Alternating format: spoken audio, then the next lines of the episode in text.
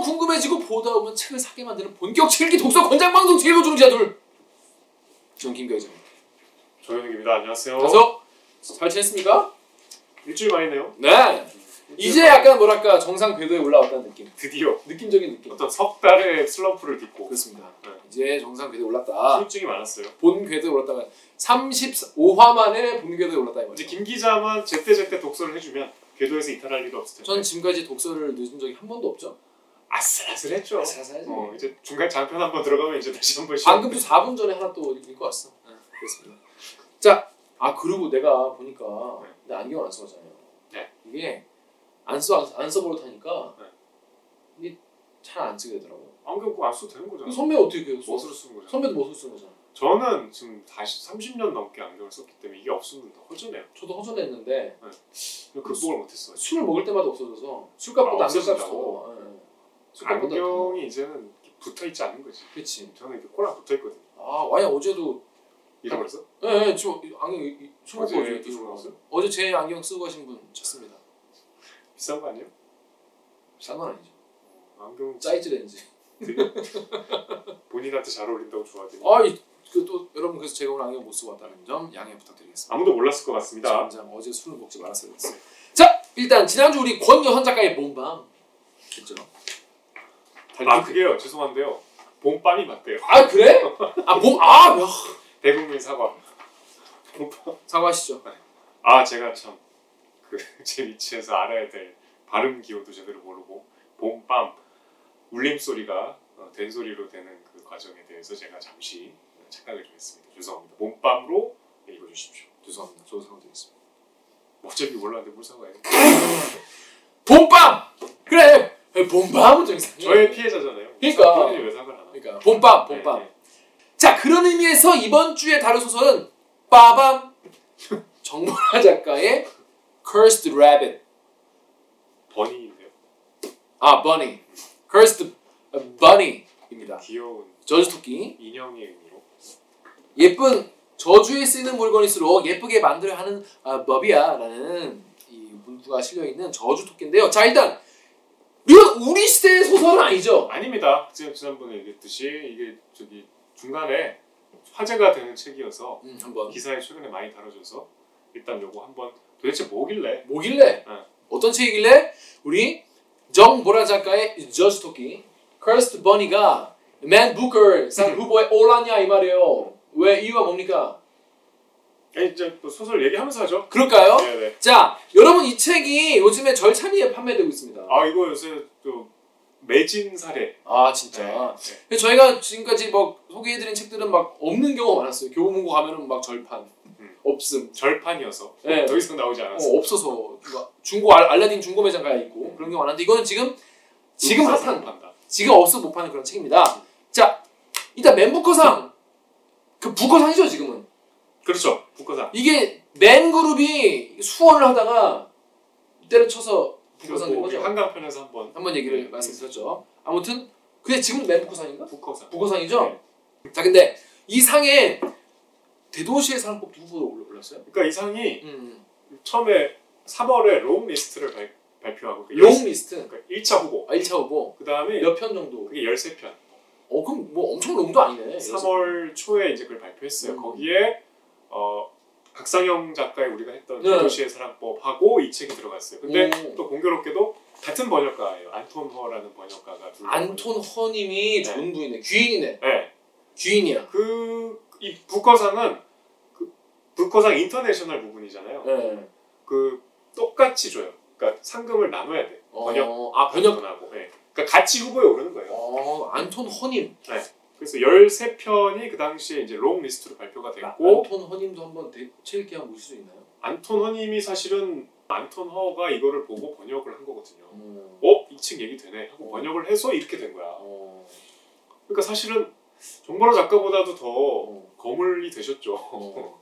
그 이제 딱 흙 속의 진주, 그렇지 그렇지. 뻘 속의 진주를 그렇지, 딱 그렇지. 꺼내서 그렇지. 싹싹싹 가공해서 빠밤 이렇게 내놓는 그런 분인 거죠. 그러니까 뒤에 얘기하려고 그랬는데 정보라 작가는 등단한 작가가 아니에요.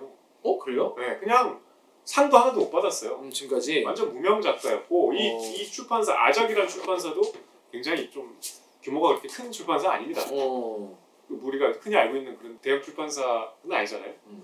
이분은 저 슬라브 문학 공부하신 그냥 어, 박사 그리고 대학에서 이제 러시아와 SF 강의하고 계시고 디지털 작가상 모바일 부문 우수상 그리고 SF 어워드 단편 부문 본상 이런 걸 수상하시니까 그러니까 우리가 지금까지 다뤘던 소설가들 같은 막 이상문학상 이- 이쪽이랑 결이 완전 다른 주류 문학에서. 인정받는 작가가 전혀 아니었는데 음. 이 안토노가 이 책을 이거는 어, 유럽에 먹힌다라고 어. 판단을 해서 번역을 했는데 그게 진짜로 먹혔죠. 오. 그래서 3월 초에 그 13편이 발표가 되고 어, 최근에 그 2주 전에 그 숏리스트 6편이 발표가 됐는데 음. 그중에 박상현 작가 빠지고 어. 안타깝게도 어. 이 작품이 올라갔죠. 그래서 근데 13편 중에서 K 문학이 네. K 문학이 두 개나 올라갔다는 거는 이거는 주모 불러야겠는데 그러니까 그 국뽕이 좀 차오르는데 우리가 잘못 알고 있는 게 기사에서도 가끔 헷갈리는데 맨부커상 후보의 뭐 한강 황석영에 이어 세 번째다 이렇게 얘기하는데 short list는 한강밖에 못 올랐어요. 음, 여섯 명 황석영 선생은 long list 한 번 하고 그 다음에 추려졌어. 음, 당시 2018 년에. 음, 음, 한강 작가는 두 번 올랐어요. 어. 그래서 처음 오른 게 이제 채식주의자로 상을 탔고 음. 그 다음에 2018년에 흰. 흰. 예, 그게 또 2차까지 올라갔어요. 음. 그리고 이제 이게 야. 2차까지 올라간 건 사실 한강에 이어 두 번째인 거죠. 어, 그렇구나. 그렇습니다. 일단 문학상 중에서 맨, 그 부커상에 우리나라가 좀 잘 올라가네요. 뭐 최근에 이제 막 번역이 되면서 그렇게 됐는데 뭐 국고상은 이제 노벨 문학상과 프랑스의 공쿠르상 하고 음. 이거 3대 문학상이라고 3대 하죠. 문학상.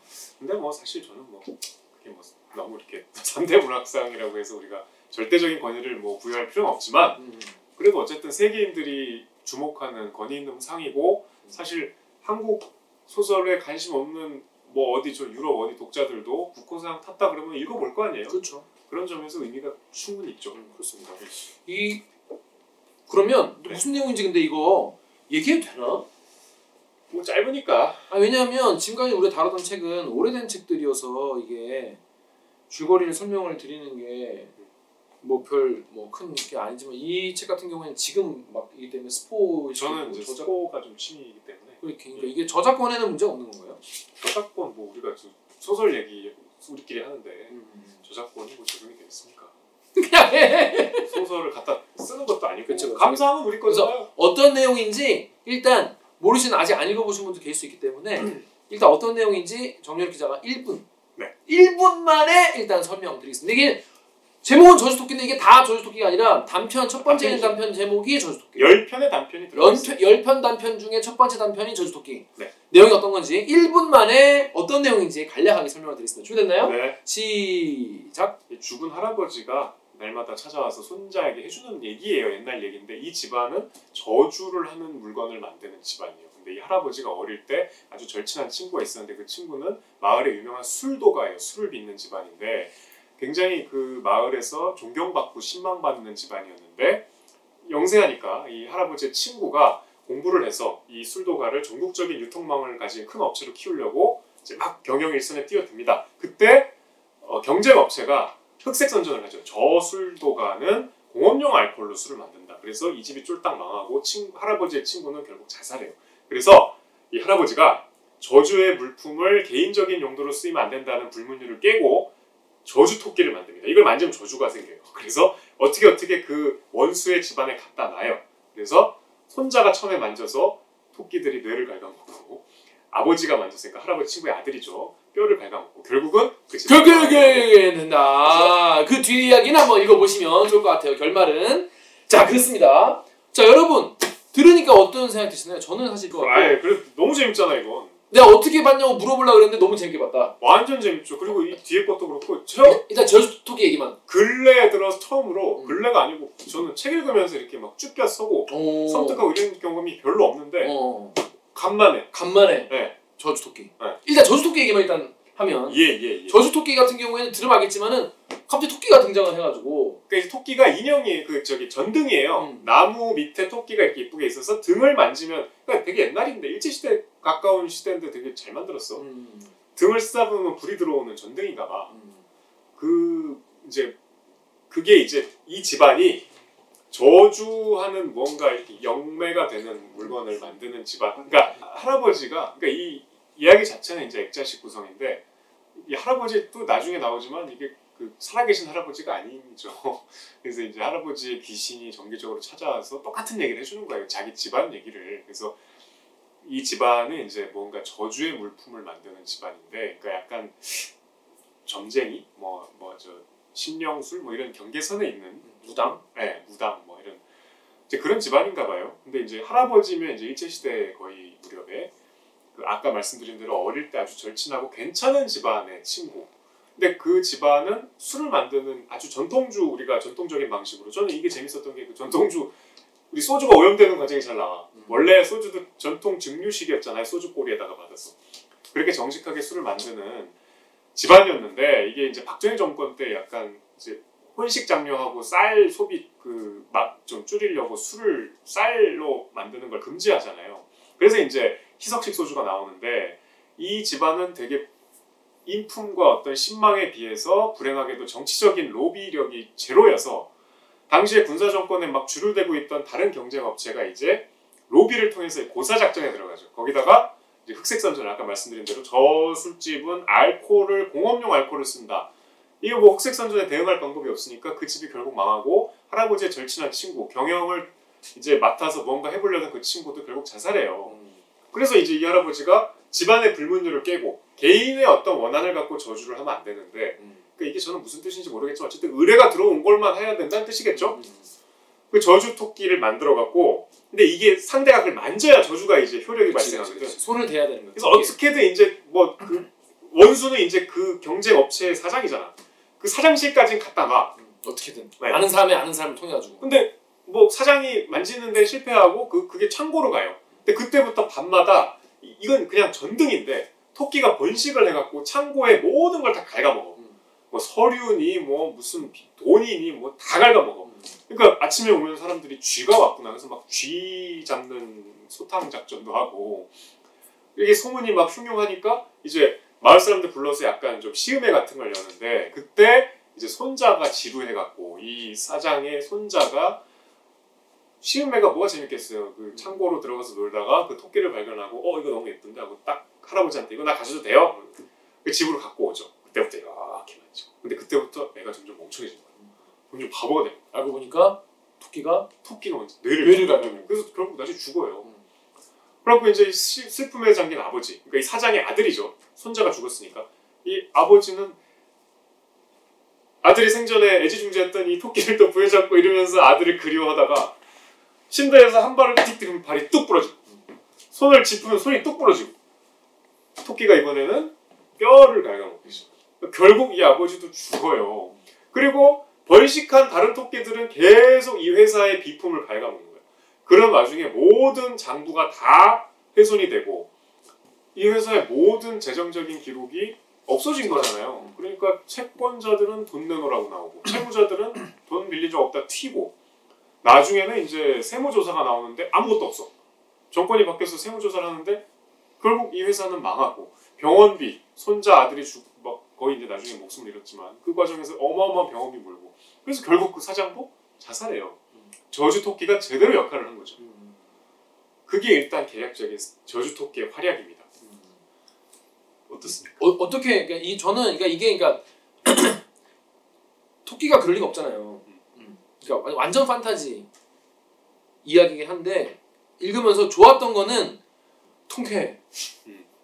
오, 오, 지대로 복수하는 모습이 통쾌하고 어떻게 그러니까 이제 뭐랄까 다른 여기 그런 데 그런 게 나오거든요. 그러니까 토끼는 그때부터 다른 거를 갈기 시작했다. 음, 그게 뭘까? 읽다 보니까 헉!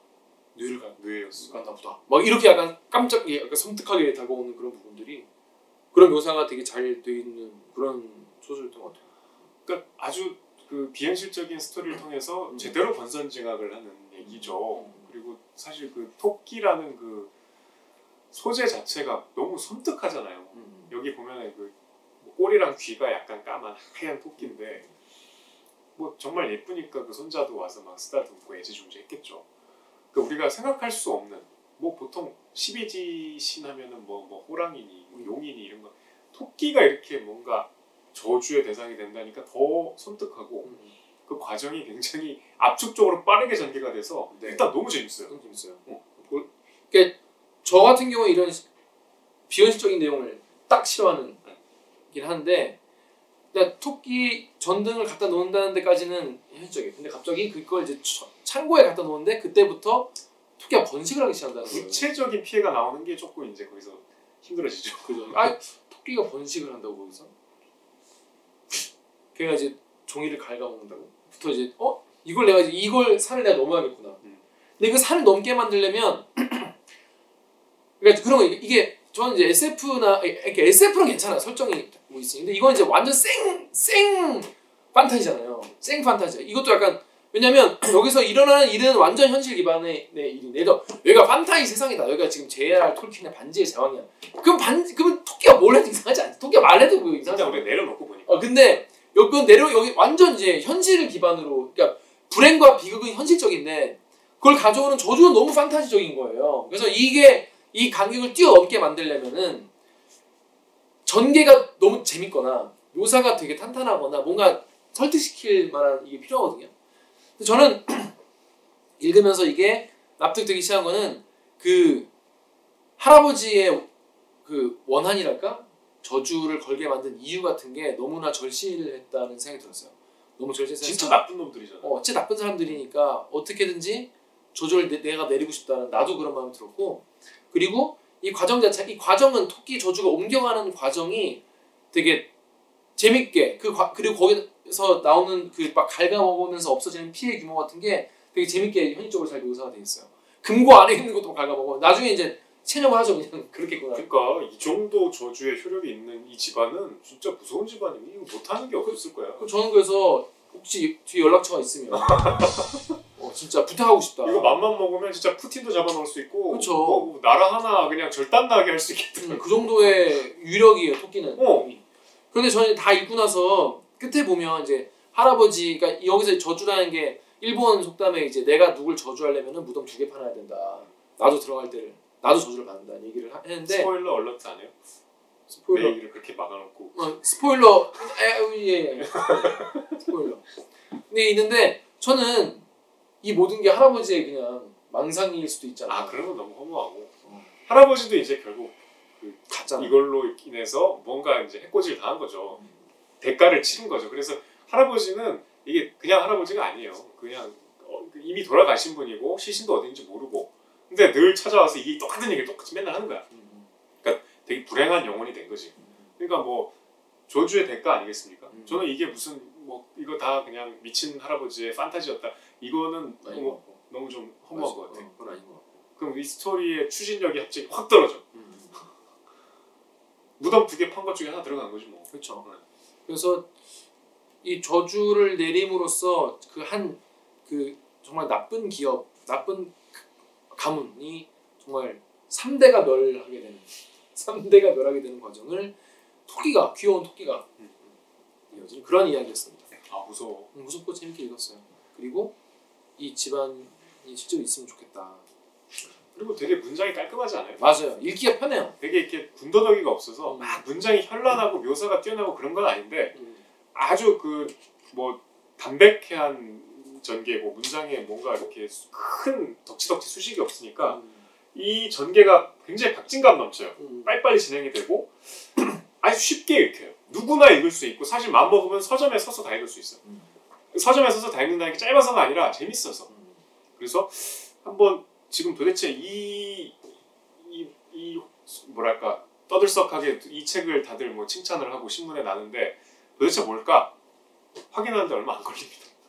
되게 재밌어요. 그렇습니다. 재밌습니다. 자, 근데 저는 그 다음 게 너무 재밌었어요. 그 다음 소설은요. 요 다음 뒤에 붙은 게 머리라는 단편인데 자 스포일러 이제 안 보신 분은 가서 사서 보고 오세요. 자 어떤 내용입니까? 머리는 어떤 여자가 변기에 볼일을 보고 일어나면 그 안에 무언가가 나에게 말을 걸어요. 아 동그란 물체인데 이 똥으로 돼 있어. 뭐 그런 자세한 묘사는 안 되지만 그런 걸로 추정이 돼. 똥이야. 이 여자의 배설물로 만들어진 어떤 뭐. 흉측하게 생긴 동그란 물체가 말을 걸어. 어머니라고. 어우 너무 섬뜩하죠. 그럼 물을 내려. 그럼 없어져야 되는데 다음에 볼일 보고 일어나면 또 어머니 불러. 세월이 흘러서 이 여자가 집을 옮겨도 따라오고 결혼을 해서 따라오고 아, 얼마나 싫어, 얼마나 무서워. 아우 너무 싫어. 평생 나를 따라다니는 거야. 화장실 갈 때마다 공포에 사로잡혀서 이 여자가 방광염에 걸릴 지경.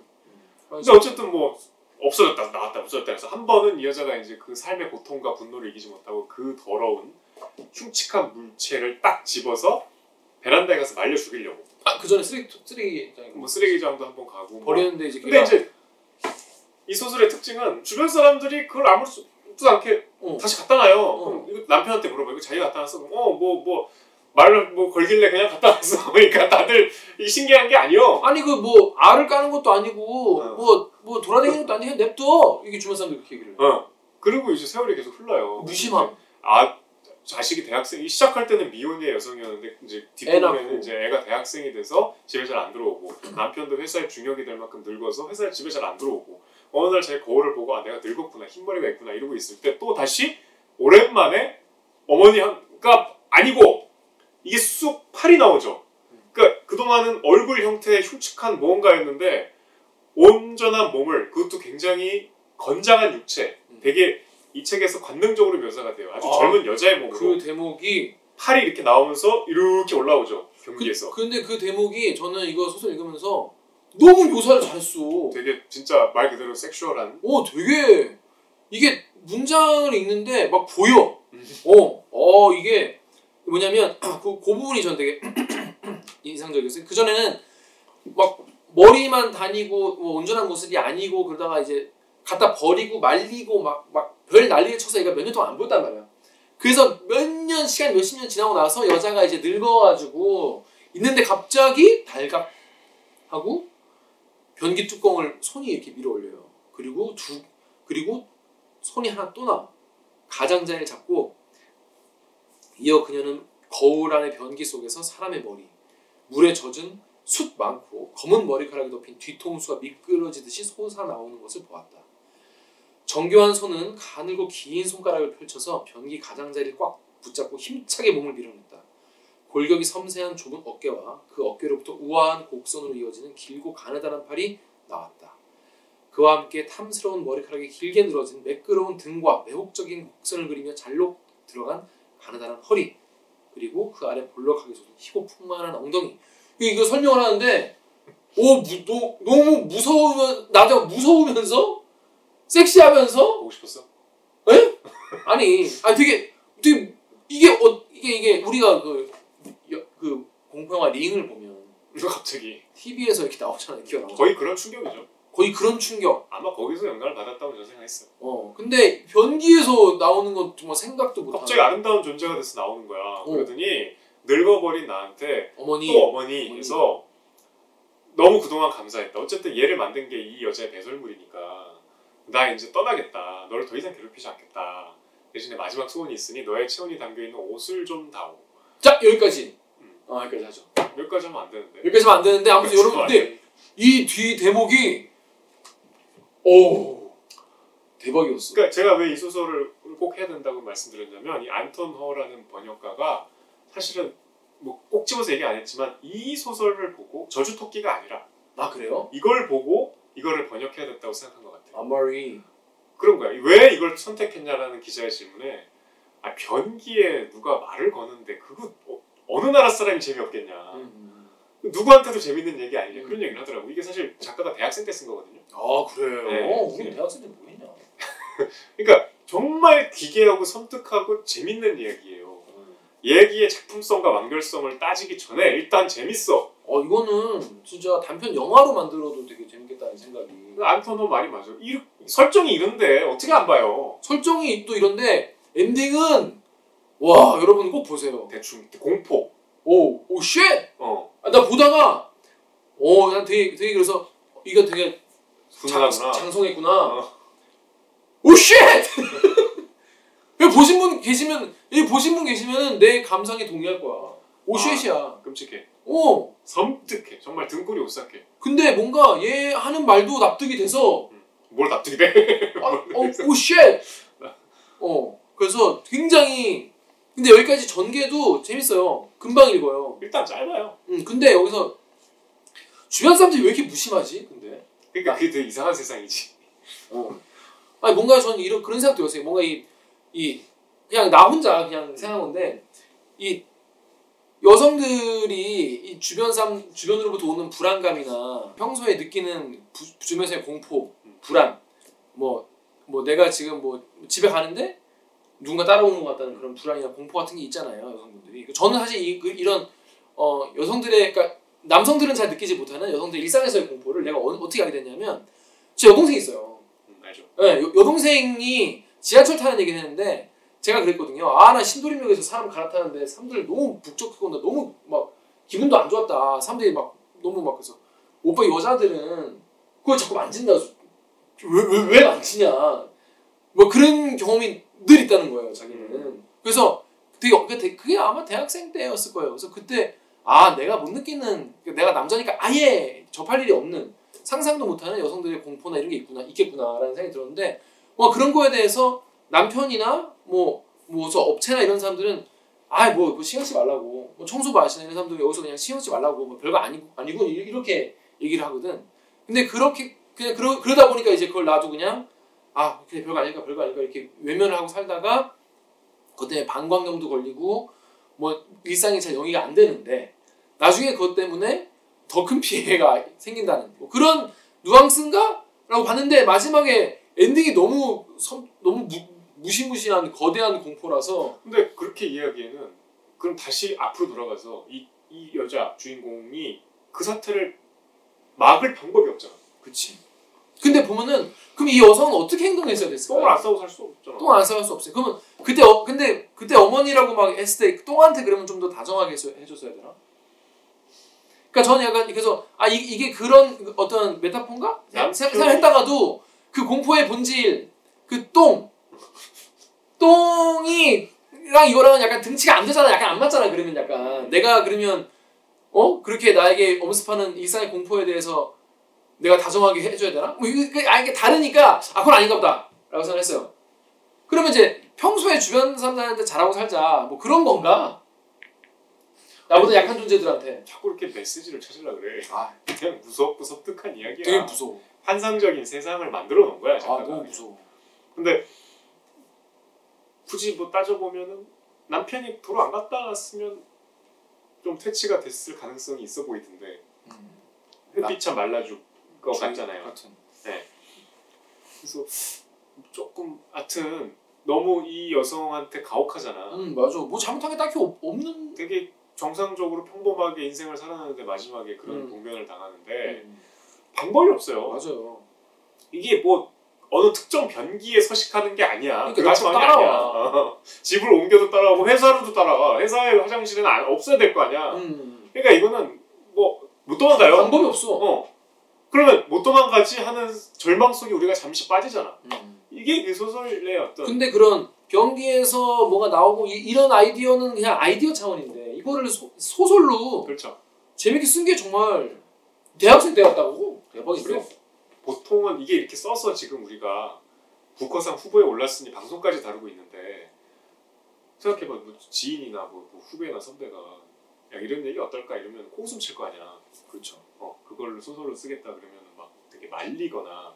야 그런 아이디어는 좋은데 그걸 소설로 쓰면 사람들이 보겠냐. 뭐 이런 반응들일 텐데 이걸 소설로 썼다는 그 추진력 자체도 저는 굉장히 작가로서 뛰어난 것 같아 맞아요. 제가 존경하는 이제 게임 제작자 히데오 코지마라는 분이 누구시죠? 최근 히데오 코지마라는 분이 있어요. 무슨 Metal Gear? Solid를 만든 분인데 그분이 최근에 만든 게임이 Death Stranding이라는 게임인데 게임 내용은 뭐냐면 택배 짐을 이렇게 오- 짐을 이제 메고 배달을 다니는 거예요. 배달 다니는 택배 게임이에요. 아 이렇게 현실을 도피하려고 하는 게임에서 현실이 더 그러니까 그 실제로. 이제 쿠팡이나 이런 이제 그런 택배분들이 집에 와서 그 게임을 또 하는 거야. 그래서 아 현실감 있게 하고 싶어서 혀- 그 택배 옷을 입고 그 게임을 하고 계시고. 근데 근데 그 이제 택배 하는 이유가 뭐- 이유가 있어. 왜냐면 그 timefall이라고 막 비가 내려가지고 여기 다 밖으로 못 다니는 사람들 인터넷도 안 되고 그래서 여기부터 여기까지 택배맨이 없으면은 이게 인류가 이제 생, 생존할 수 없는 그런 세계가 된 거예요. 그래서 그래서 택배맨들이 이제 그걸 이제 왔다 갔다 하는 그런 그런 스토리인데 비를 맞으면 늙어. 그 timefall을 맞으면은 시간이 빨리 가 그 부분만. 이거 안 맞아야 돼? 어, 그 그걸 맞으면 안 돼. 그래가지고 자동차도 다 녹이 슬고 맞으면 뭐 그런 설정이에요. 그럼 뭐 반대로 뭐 슈퍼마리오처럼 버섯먹어 커지고 이런 것도 있어요? 아니요 그런 거 없어요. 잘 피해 다녀야 돼. 근데 아무튼 근데 근데 이게 딱 그 얘기가 들었을 때 어, 택배 짐을 다, 메고 다니, 다니 고 하는 게임을 하면 재밌지 않을까요? 라고 했을 때 야, 누가- 이 새끼야. 야, 그걸- 야, 사람들이 평소에도 피곤한데 게임에서 왜 게임에서도. 그걸 어, 짐을 옮기는 거 하고 싶겠냐? 말이 되냐? 그러면 피자 배달도 하거든. 피자 박스는 이, 이- 이렇게 쌓으면 안 돼. 피자가 마- 망가져. 이렇게 쌓아야 돼. 그 어떻게 하면 피자를 그- 그런 짐을 효율적으로 잘 쌓을 수 있을까? 게임에서 스트레스를 받으라고 받으라고. 공부나 이 새끼야 퇴. 그러니까 그랬을 건데 데, Death Stranding 정말 대작이죠. 많이 팔렸어요. 그런 아이디어 하나가 물론 그것도 중요하지만 이거를 작품으로 만들어내는 추진력과 이 끈기와 실력, 어 대단하다. 어, 그래서 이거는 사실 어떤 문화권에서도 충격적인 이야기니까. 그러니까. 네. 이거 보면은 근데 그 북커상이 저주 토끼라는 단편에 주는 거예요, 아니면 단편 집에 주는 거예요? 이 책에 주는 거죠. 이 책에 주는 거구나. 그래서 머리가 그렇죠. 펌이 되는 거구나. 아무튼 저는 머리 본인 사람들이 남편이 남편이 그냥 신경 쓰지 마 별거 아니잖아. 이렇게 주변에서 다 이렇게 얘기를 해. 아무도 이 여자의 이거에 관심을 안 가져줘. 뭐 그러다가 쑥 나와. 여러분 꼭 한번 보십시오. 그 여자는 참 진짜 김 기자 말대로 여자의 엄청난 공포와 고도에 좀 방점이 찍혔을 수도 있겠네요. 말씀을 들어보니까 되게 내가 이런 일을 겪고 있는데 아무도 대수롭지 않게 생각하고 내가 힘겹게 퇴치했는데 다시 원상복귀 시키는 것도 주변 사람들이고 음, 음, 음. 너무 그게 너무 주변 사람들이 너무 원망스러웠고 아 그러니까 별거 아니겠지 아니겠지 했는데 그 결국에는 어우 아무튼 꼭 읽어보십시오. 그 다음 거 봤어요? 차가운 손가락? 저는 그거 안 보고 딴 거 봤어요. 차가운 손가락은 어때요? 차가운 손가락도 이것처럼 막 그 신박한 이야기는 아니지만 더 섬뜩해요. 왜 자꾸 섬뜩해지는데? 시작이 어떤 여자가 차에서 정신을 차리는데 아무것도 안 보고 깜깜해. 뭔가 내 차에 갇혀 있어. 못 빠져나가겠어. 막 아무것도 안 잡혀. 근데 누군가 목소리가 들려. 선생님 괜찮으세요? 그래서 뭐 지금 내가 어디 있냐 그랬더니 지금 늪이니까 빨리 나와야 된다 차에서. 아마 추정컨대 교통사고 당해서 늪에 음, 처박혔나 봐. 음, 그래갖고 막 이렇게 막 나가려고 안간힘을 쓰고 이제 문을 겨우 밖에서 좀 도와주고 문이라는 게 트렁크가 아니라 차문 문인가? 차문 차문인가? 운전석에서 응, 응. 겨우 문을 조금 열고 막 이렇게 상반신을 빼고 하다가 갑자기 아 나 반지가 그 떨어져 있을 텐데 막 찾다가 밖에서는 지금 늪이라 빠진다 빨리 나와라. 나 반지 찾아야 된다 이랬더니 반지 내가 갖고 있다. 그래서 거기서부터 약간 이상하지. 어 반지를 왜 갖고 계시지? 하여튼 빨리 나오라니까. 얼른 나와. 음. 그럼 차가 이렇게 가라앉아. 그래서 옆에 있는 그 목소리가 우리 빨리 지금 이 늪지를 빠져나가자. 그러고 막 가요 그래서 도대체 지금 무슨 상황이냐? 나 아무것도 모르겠다. 그랬더니 우리 그 최 선생님 집에 집들이 갔다가 오는 길에 사고 당하지 않았냐. 그래서 막 가다가 최 선생님 참 뭐 신혼집이 어떻고 저떻고 하다가 갑자기 얘기가 근데 최 선생님 참 안 됐지 뭐 이게 자살을 하고 그러냐 뭐, 뭐 이런 얘기로 막 바뀌어요. 그래서 이 여자가 화- 우리가 혼란스럽듯이 이 주인공도 도대체 이게 뭐, 뭐 아까 뭐, 뭐라고요? 잠깐만 하다가 갑자기 그 목소리가 낄낄낄 무서워. 어, shit. 참 사람들은 어리석다고 누군지도 모르는 목소리 이렇게 따라오냐. 어, shit. 그 다시 막 현장으로 가봤더니 진짜 나는 차에 깔려서 죽어가고 있고 shit.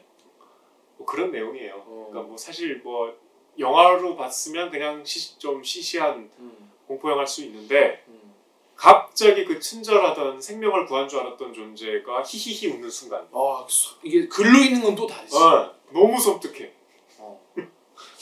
자 여러분 저희가 지금까지 그 뭐야 우리 시대 소설 50에서 어떤 거는 또 막 엄청 재밌거나 막 그렇지 않은 경우도 있었는데 요거 같은 경우에는 진짜로 딱 읽으면 재미 딱 하나는 진짜 확 재밌는 그런 그리고 저는 이 즐거운 나의 집 보였어요? 안 봤어. 즐거운 나의 집 같은 경우에 이거 되게 재밌었어요. 좀 얘기해 줘요 간단. 요거 요거는 이제 아파트에 계속 살다가 어떻게 돈을 마련해 가지고 이제 4층짜리 건물을 산 거야. 음. 이 여자분이 남편이랑 뭐야 갑자기 사칭이니까 어떻게 어떻게 사 사칭을? 그 이유가 있, 던 거야. 가보니까 집이 이제 4층에는 그러니까 4층에 집이 살고 1층에는 뭐 세 주고 2층, 3층 세 주고 그랬는데 이제 이분이 처음 이제 건물주가 된 거죠. 음. 그래서 이제 세입자들을 받고 자기는데 갔는데 4층이 너무 엉망이야.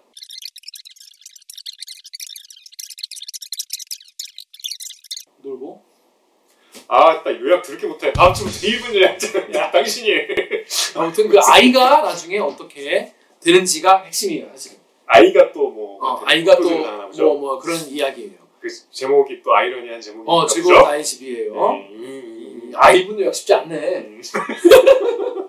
그래서 여기 저는 이 즐거운 나의 집도 보다 보면은 확 이제 반전. 아 이거 이거는 그냥 어디 뭐책 읽기 어려운 장소에서도 금방 읽겠어. 어, 근데 왜냐면 이게 지루하지 않게. 이게 짧아서 음. 한, 한 30분 정도면 2, 30분 정도면 한 편 딱 그리고 단편을 한 편 읽으면 다음에 또 어떤 무서운 이야기일까 궁금해져. 궁금해져. 그래서 요 책은 진짜 많이 팔리면 하다 진짜 많이 봐도 돼- 많이 네. 팔- 팔리면 하다 진짜 많은 분들이 볼만하다. 정권 작가님 좋- 좋겠어. 되게. 근데 이제 이런 세계가 있었다는 거 알았잖아요. 그러니까 이 안톤 허라는 번역가가 되게 최근에 이제 기자간담회를 이 정부라 작가와 했는데 굉장히 의미심장한 말을 했어. 네. 지금 우리 문학을 세계에 소개하고 있는 큰 두 단체는 우리 이제 정부 기관인 번역원, 한국문화 번역원하고 하나는 대산문학상 주는 대산문화재단이에요. 대산문화재단은 상금도 5천만 원이라서 굉장히 많은 데다가 그 작품을 작가의 작품을 번역을 해주기 때문에 사실은 요새 작가들은 예전에 이상문학상, 동인문학상보다 더 이상을 타고 싶어요. 근데 이 두 단체에서 선정한 작품들이 너무 우리 주류 문단, 음, 소설가, 그러니까 보통 문학상 심사를 교수, 평론가, 소설가가 하거든요. 그러니까. 그 주류 문학, 문단이 선호하는 작품들을 자꾸 소개하는데 사실 해외에서 먹히는 건 그런 게 아니다. 음, 이건 완전 장르 문학이라고 해서 서브컬처라고 조금 약간 B급으로 취급받는 책이잖아요. 이 소설 이 중- 장르 자체가.